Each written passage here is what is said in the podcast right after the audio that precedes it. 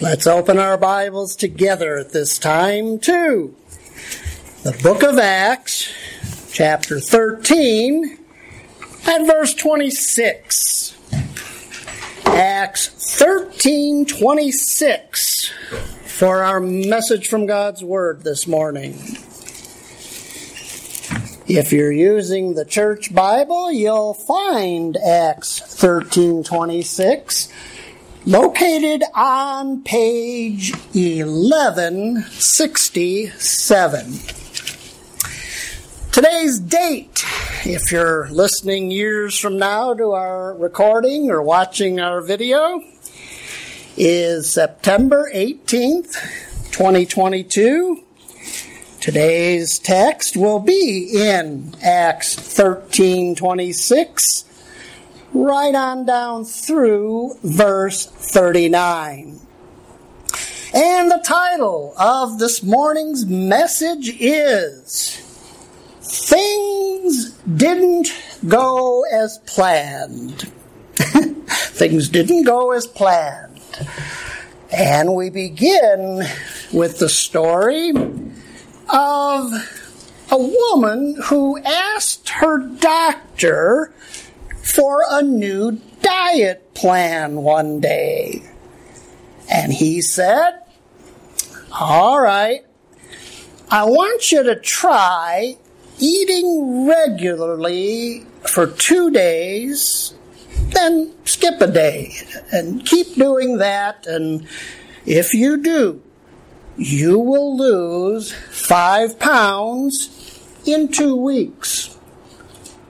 Well, two weeks later, she came back to see the doctor, and she had lost 25 pounds.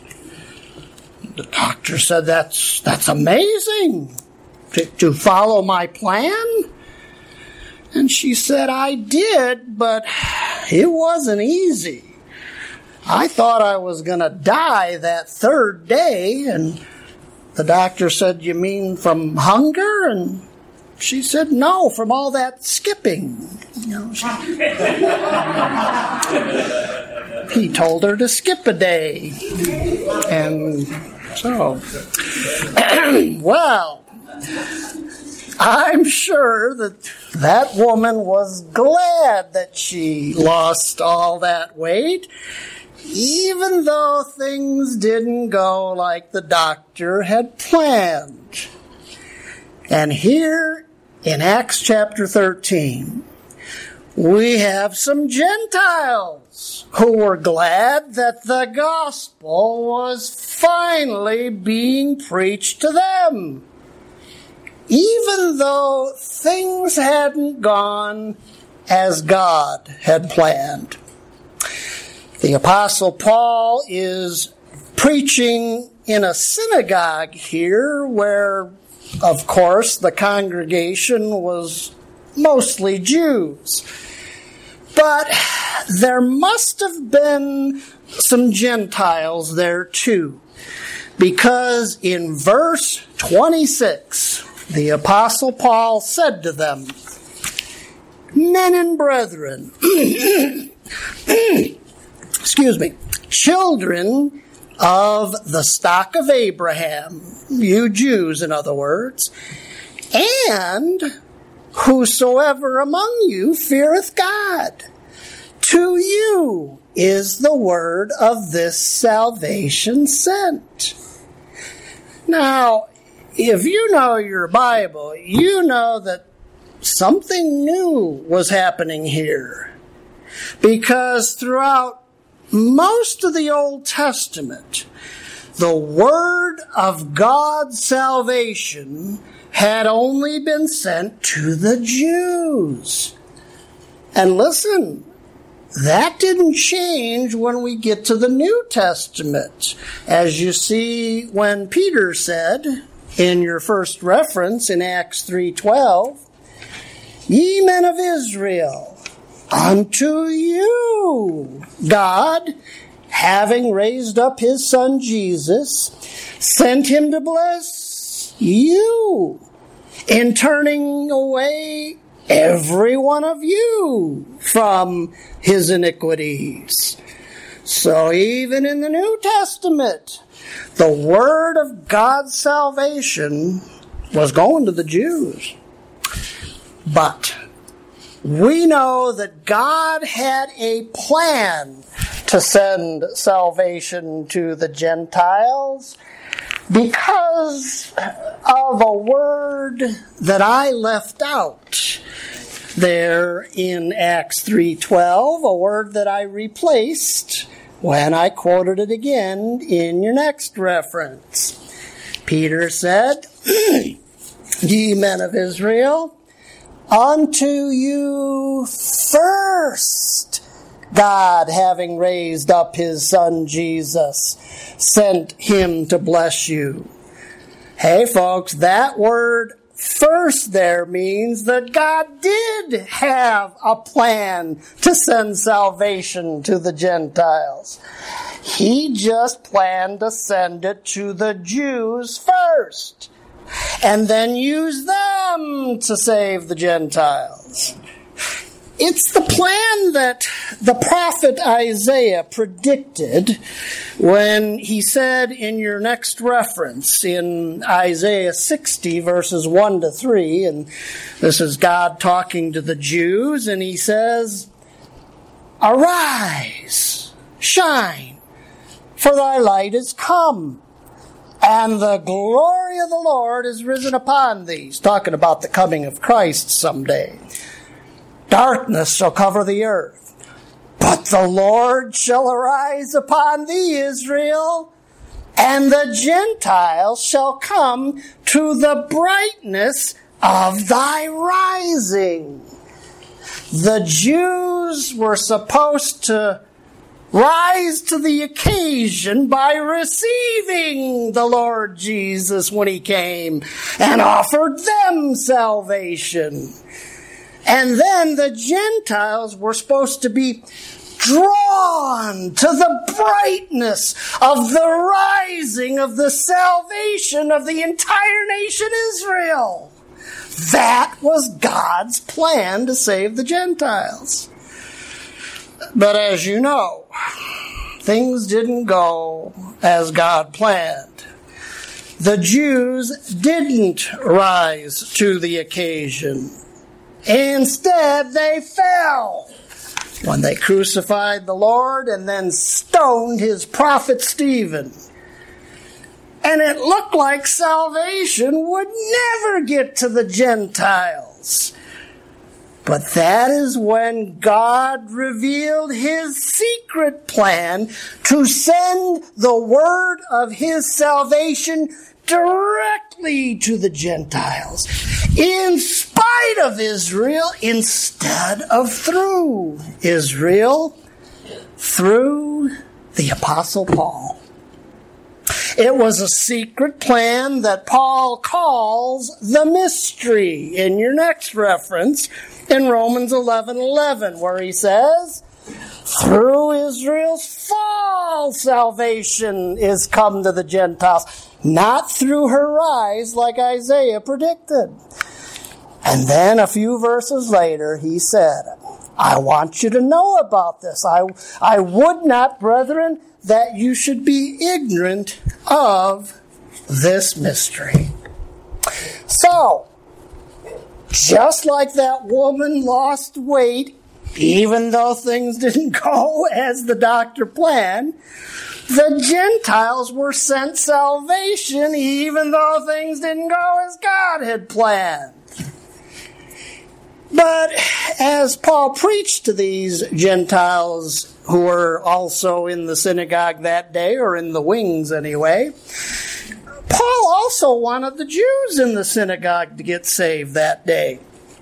And let me tell you, he figured out a brilliant way to get them to re- at least consider receiving Christ without feeling guilty that it was Jews who had rejected Christ and crucified him.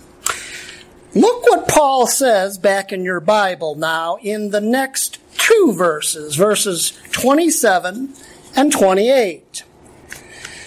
1 Verse 26 ends To you is the word of this salvation sent. For they that dwell at Jerusalem and their rulers, because they knew him not, nor yet the voices of the prophets which are read every Sabbath day, they have fulfilled them in condemning him. And though they found no cause of death in him, yet desired they, Pilate, that he should be slain. Now, did you notice all the theys in those two verses? Let me tell you, that is not the same pronoun that Peter used when he was preaching in Jerusalem on the day of Pentecost. Look at Acts 2:22. Peter said, "You men of Israel, Jesus of Nazareth, a man approved of God among you by miracles and wonders and signs, him ye have taken and by wicked hands have crucified. Ye denied him in the presence of Pilate.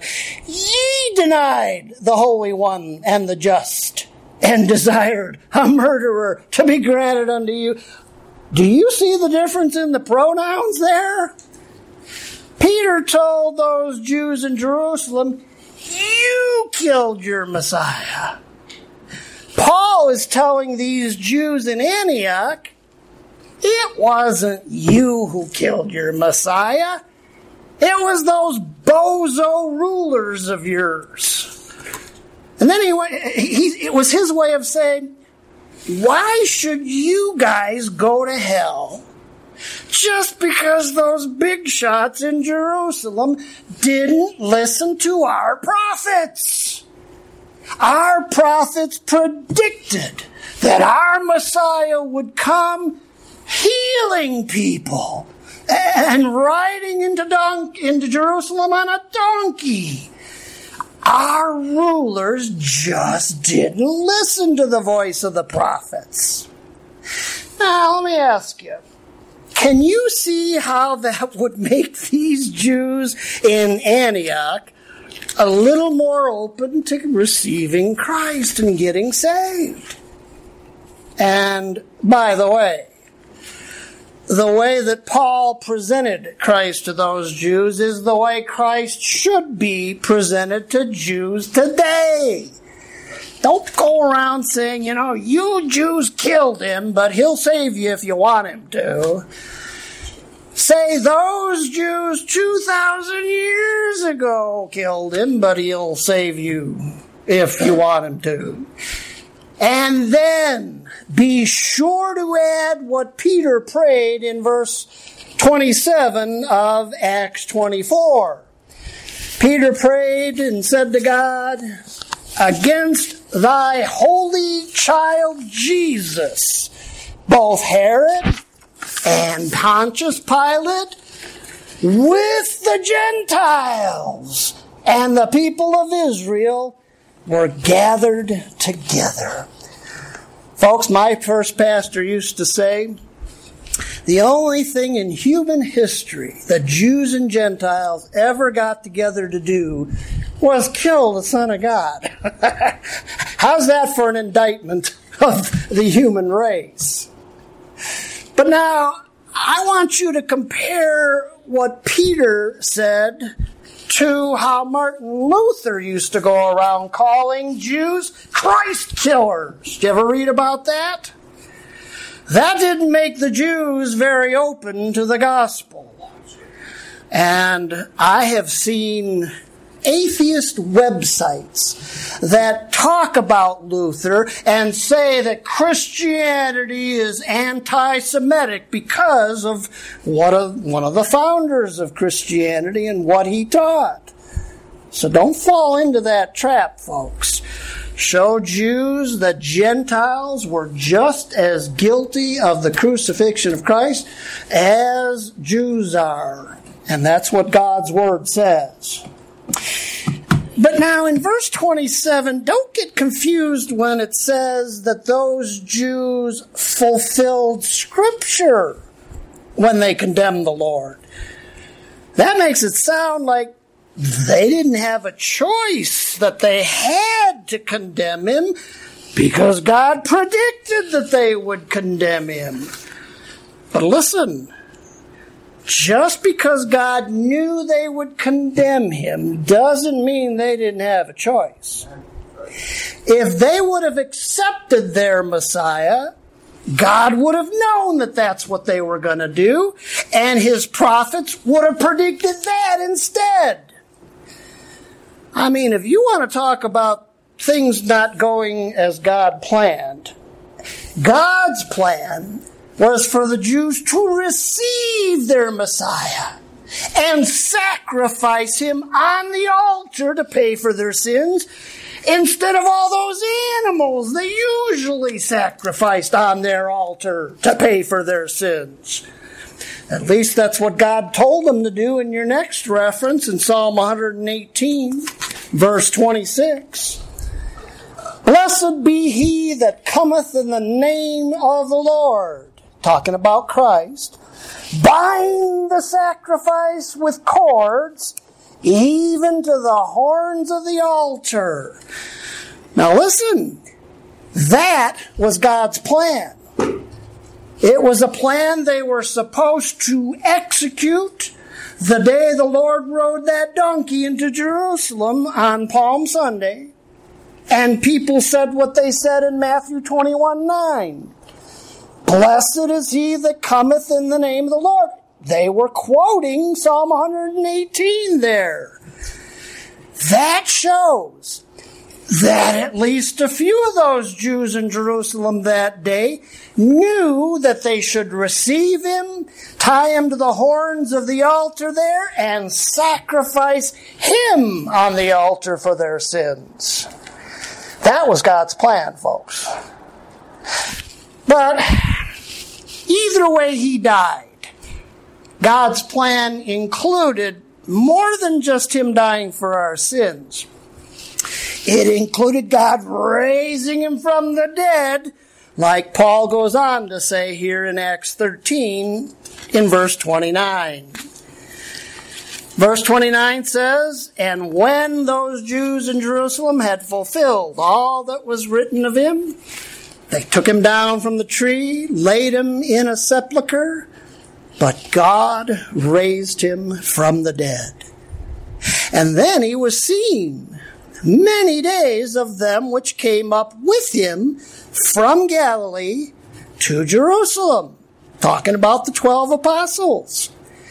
And he said, They are his witnesses unto the people.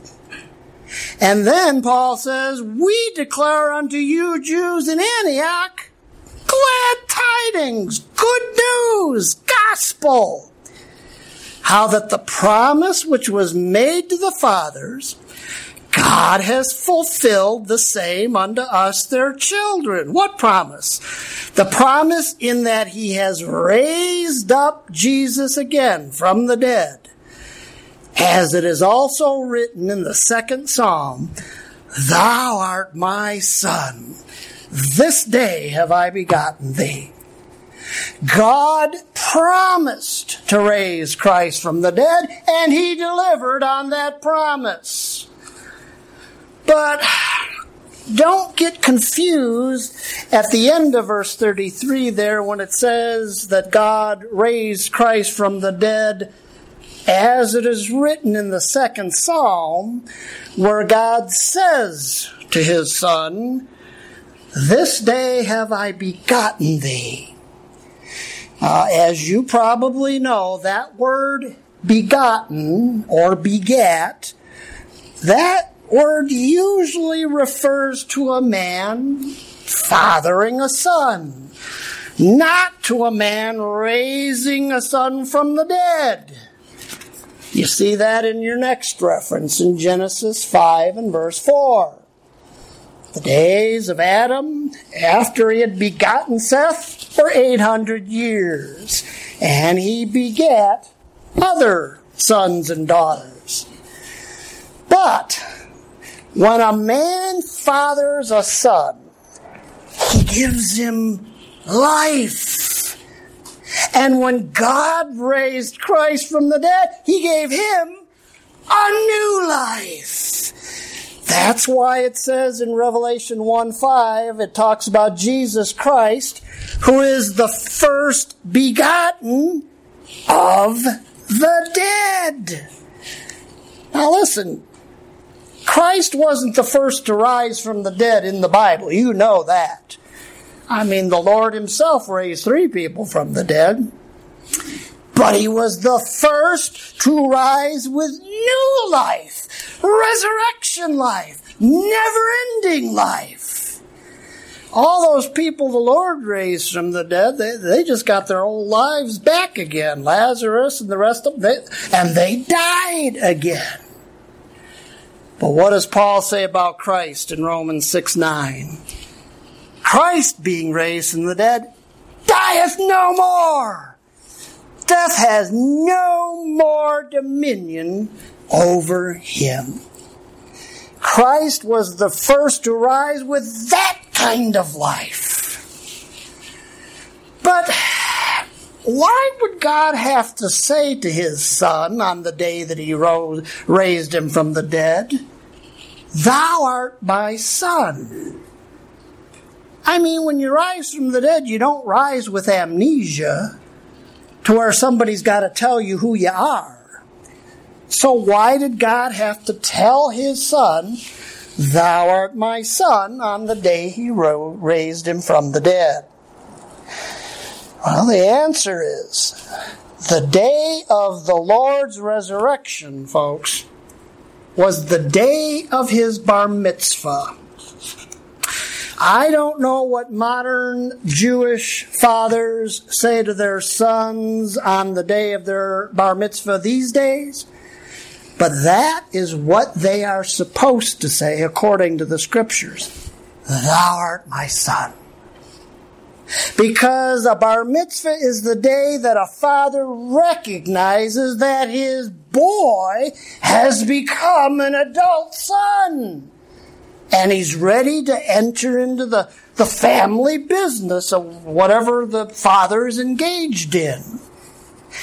It's usually observed when the boy is around 12 years old. And we know that the father, the earthly father of the Lord Jesus, observed a bar mitzvah because it says in Luke 2 42, when the Lord was 12 years old, they went to Jerusalem, and Joseph and his mother found him in the temple later, sitting in the midst of the doctors, both hearing them and asking them questions. And he said unto them, Wist ye not that I must be about my father's business? Now, he wasn't saying that he didn't want to go into Joseph's uh, family business of carpentry. That's why they brought him to the temple that day. This is the only story we have about his childhood, and that's because it concerns his bar mitzvah. We know the Lord did go into Joseph's family business of carpentry, right? Because after he did some miracles, what did people say in Mark 6, verse 3? They couldn't believe it. They said, Is not this the carpenter? The son of Mary, the, the brother of James. So he did go into the carpentry business. But on the occasion of the Lord's bar mitzvah into Joseph's family business, he reminded mom and dad that he had another family business that he, he needed to learn how to grow into someday with his other father, God the Father Almighty. And listen, that bar mitzvah day came the day he rose from the dead, and God said to him, Thou art my son, just like Joseph said to him. And we don't have to guess what business his other father was in, because he tells us in John chapter 5. John 5:17 Jesus answered, "My Father worketh hitherto and now I work. The Son can do nothing of himself, but what he seeth the Father do. For what things soever he doeth, these also doeth the Son likewise. He went into the family business. For the Father showeth him all things that himself doeth. Just like Joseph showed the Lord all the things he did as a carpenter. And then the passage goes on to say, For as the Father raiseth up the dead and quickeneth them, even so the Son quickeneth whom he will. The Lord's Father was in the quickening business. That's the kind of work his father did hitherto, and that's the kind of work the Lord was going into on the day he rose from the dead. And you know what? At the rapture, if we're still alive to see it, our dead loved ones who trusted Christ are going to be his first projects, his first works of art, because they're going to be the first people to rise from the dead with resurrection life. But now, the day that God raised Christ from the dead, he said something else to his son. Something here in Acts 13 that Paul goes on to say in verse 34. And as concerning that he raised him up from the dead, now no more to return to corruption, he said on this wise, I will give you, son, the sure mercies of David. So, what are the sure mercies of David? Well, that's talking about something in Psalm 16 that David starts to talk about in your next reference in Psalm 16, verses 6 and 7. David said, The lines are fallen unto me in pleasant places. Yea, I have a goodly heritage. I will bless the Lord. now, you read that and you get the idea that David was thinking those thoughts as he was sitting on his throne in Israel, looking around at his vast kingdom and thinking, yeah, I got it pretty good. I got such a pleasant life. I feel like blessing the Lord. But as we read on in that psalm, we see he wasn't sitting on his throne when he was thinking those thoughts. He was sitting someplace a whole lot less pleasant. In Psalm 16, verses 9 and 10, he says, My heart is glad in hell. David was sitting in hell when he was thinking those thoughts. You see, he was a prophet. And he was predicting what he'd be thinking when he died and went to hell. But what did we learn about hell in our scripture reading this morning in Luke 16? In those days, hell had two compartments a torment side where the rich man went, and a comfort side where Lazarus went with a great gulf in between them. And David went to the comfort side when he died. And that side was a whole lot more pleasant than the flaming fiery side on the other side, right? But it really wasn't much of a goodly heritage. I mean, sure, his soul was comforted, but his body was in the grave. And he was imprisoned in, in hell, which was in the heart of the earth at that time. So, what exactly was David finding so good and pleasant? well, let's read on and see what else David said in Psalm uh, 19, verses 6 and 10. My heart is glad, my flesh shall rest in hope. And then he prays, For thou wilt not leave my soul in hell, neither wilt thou suffer thine Holy One to see corruption.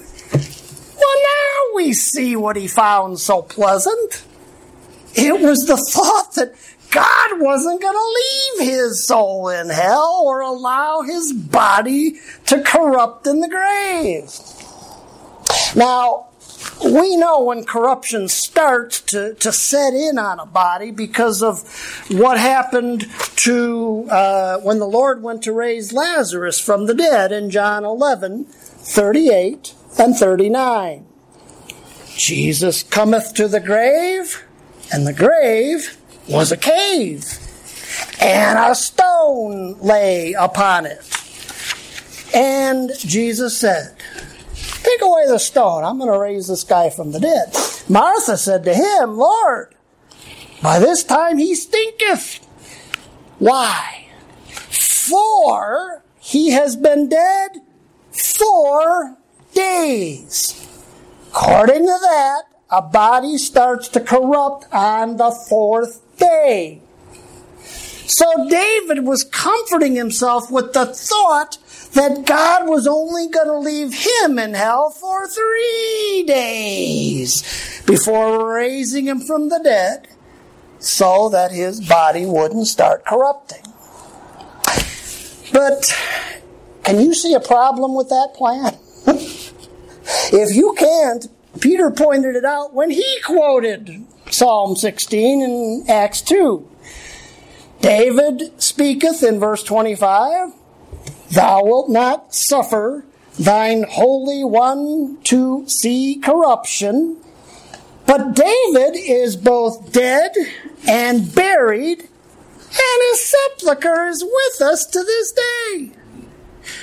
Peter pointed out hey, David's sepulchre's over there and it's still got the rock on the door. So obviously, David didn't rise from the dead after three days, did he? But then Peter went on to explain that David wasn't talking about himself, folks.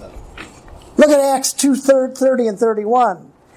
He said, Therefore, being a prophet, he seeing this before spake of the resurrection of Christ, not his own resurrection, that his soul was not left in hell, neither his flesh did see corruption.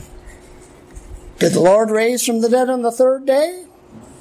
Nod your head up and down in that way I like to see.